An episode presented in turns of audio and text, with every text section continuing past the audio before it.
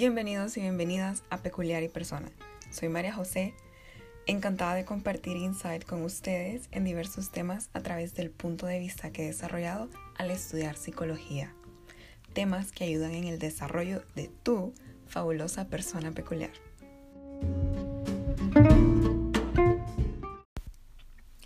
Un placer estar aquí en sus teléfonos y hoy entonces les voy a hablar sobre un tema sumamente interesante.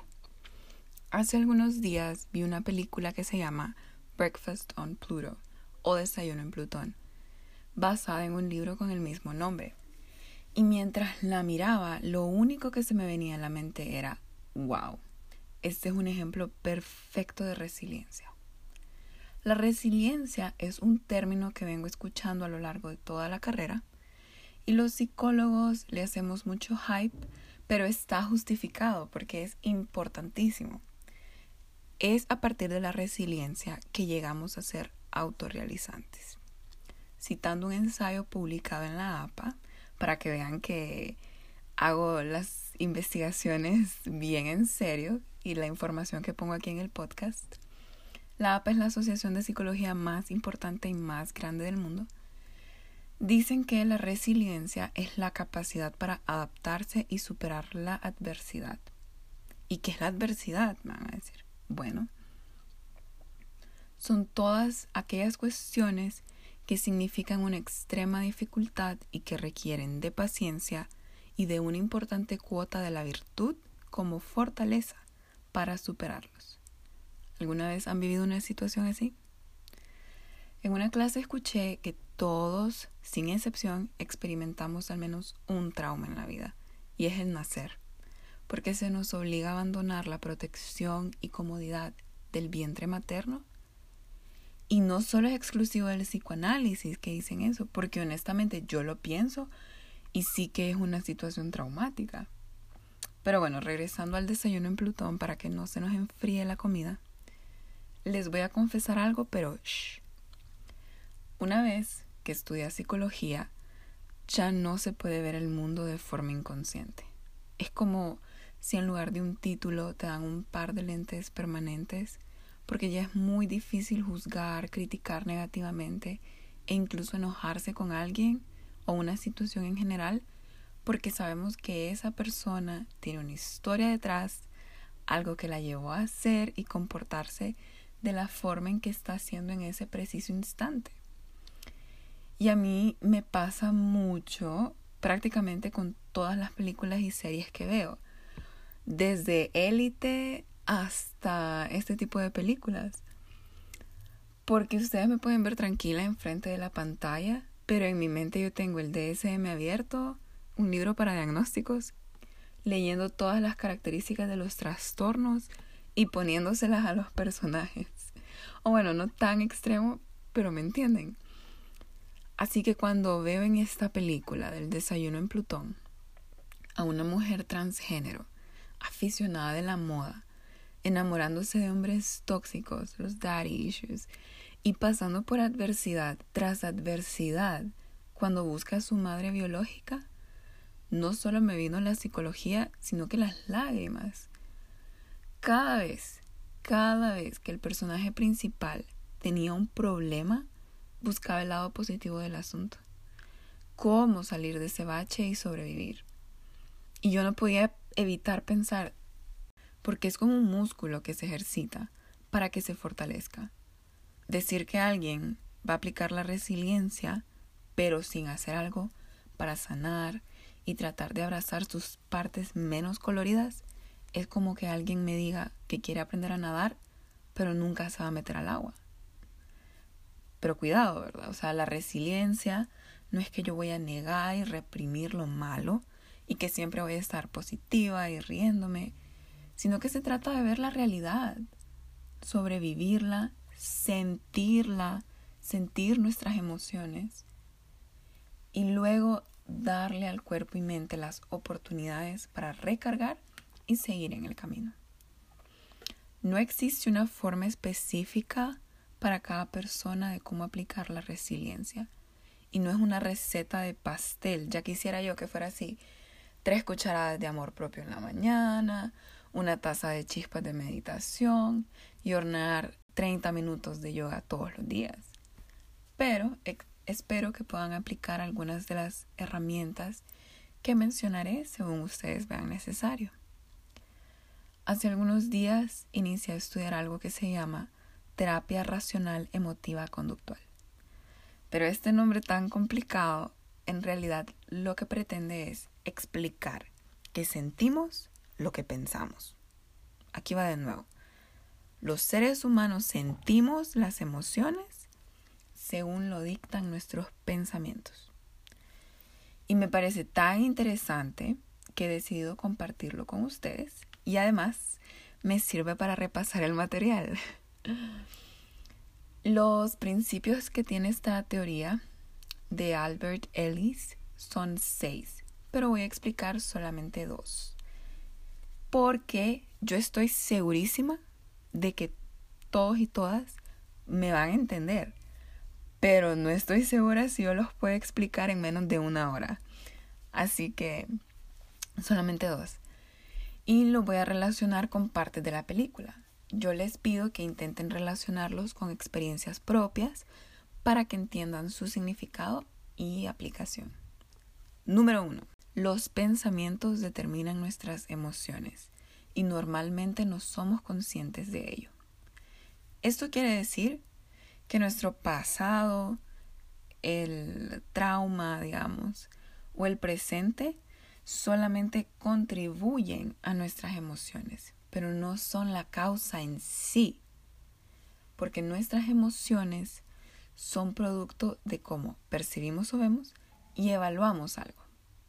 Me explico de nuevo vemos un hecho X de forma neutral, algo que pasó y ya. Digamos que empezó a llover. Pero María va a pensar diferente a Kitty después de evaluar la situación según su mentalidad, según la mentalidad de cada una. Puede ser que María va a empezar a sentirse molesta e irritada, pero Kitty va a estar contenta. Y no es porque las gotas de lluvia vienen con emociones adentro y cuando tocan la piel, eso es lo que sentimos. No, sino que fue la percepción de las personas lo que causó las reacciones emocionales. Un ejemplo de la película es que Kitty, vuelvo a decir el personaje principal, ve a su amiga que está pensando optar por un aborto. Ese es nuestro hecho neutral. Intentemos verlo sin juzgar. Solo pasó ya. Y Kitty, luego de evaluar la situación, decide apoyarla. Porque según su mentalidad, ella no ve el aborto como un, entre comillas, pecado, sino que como una solución. Y por eso hay tantas opiniones en nuestra humanidad. Por eso somos tan diversos y hay que tenernos paciencia y tolerancia. Porque cada quien va a tener una mentalidad diferente. ¿Ok? Número dos, las creencias, o sea, la mentalidad, puede cambiarse para que vivamos de forma más placentera y tranquila. Ahora, algo que me gustó mucho sobre esta teoría es que no está diciendo vamos a convertir a los seres humanos en robots para que no sientan sus emociones, sino que manejen todo de forma lógica. No, sino que nos está diciendo a partir de esto, pueden vivir más estas emociones placenteras y luego experimentar menos y sin que sea tan dramático las emociones que casi no nos gustan. Esto se logra con esfuerzos persistentes para reconocer, debatir y revisar el propio pensamiento requiere mucha conversación a solas. ¿De dónde surgió esta idea? ¿Quién me la enseñó? ¿Tiene lógica? ¿Está alineada con mis valores? Por ejemplo, la homofobia y la transfobia, que son temas que también se ven en la película. En mi caso, yo no soy homofóbica. ¿Por qué? Y si alguien me pregunta, ¿y vos por qué no sos homofóbica? Bueno, pues yo les tengo aquí la explicación entera Porque yo cuestioné de dónde viene este pensamiento de que hay que odiar a alguien por su orientación sexual. Puede ser cultura, puede ser religión, tantas cosas. Pero yo reté ese pensamiento, lo cuestioné y lo comparé y dije, ¿está alineado con mis valores de respeto, gentileza y amor? No. Entonces es una mentalidad que yo no voy a tomar. Así debe hacerse con otro tipo de pensamientos, mentalidades y posturas, incluso si sentimos que estamos al 100% de acuerdo con ellas. Es bueno cuestionárselos porque si al final, si al final termina siendo algo que nos parece, pues muy bien, se acaba de reafirmar. Pero si es algo que nos hace dudar, entonces nos va a servir para evaluarlo, para ver cómo cambiarlo y para ser mejores personas. Ahora, el ejemplo de la película es que Kitty se preguntó, me imagino yo, ¿verdad? Porque pues no la conozco, no le pregunté. Y ella se preguntó, ¿por qué voy a cambiar mi forma de ser? ¿Por qué voy a cambiar mi forma de vestir? Mi forma de hablar. ¿Por qué voy a cambiar para encajar con otras personas? Para encajar en el pueblito en el que vivo. O con mi mamá que no me respeta, la mamá adoptiva. ¿Me entienden? O sea, se hizo ese cuestionamiento y dijo, la verdad no vale la pena para mí. Entonces voy a ser yo misma. Y me parece tan atrevido, pero de la buena forma, tan peculiar, que me encanta. En su momento, yo no estaba consciente de que este era el proceso y que existía algo para esto, pero yo también cuestioné la mentalidad de dieta y me di cuenta de lo tóxica que puede llegar a ser. Entonces, les invito a cuestionar muchos pensamientos más. Puede ser que algunos los mantengamos, bien, pero también puede ser que se sorprendan con el autoanálisis que harán de ellos. El sueño especial del episodio es que quiero tomar café en una repostería en París con Kitty mientras planeamos qué vestido vamos a usar para ir a una fiesta en la noche. Gracias por escucharme hacer mis rants sobre temas que escucho en clases y todo lo demás. Cuídense.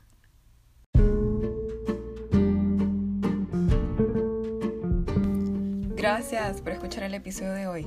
Les recuerdo suscribirse al podcast y visitar el Instagram Peculiar Persona, en el cual comparto preguntas, fotos aesthetic, citas, mensajes y prompts sobre lo hablado en el episodio y otros temas interesantes.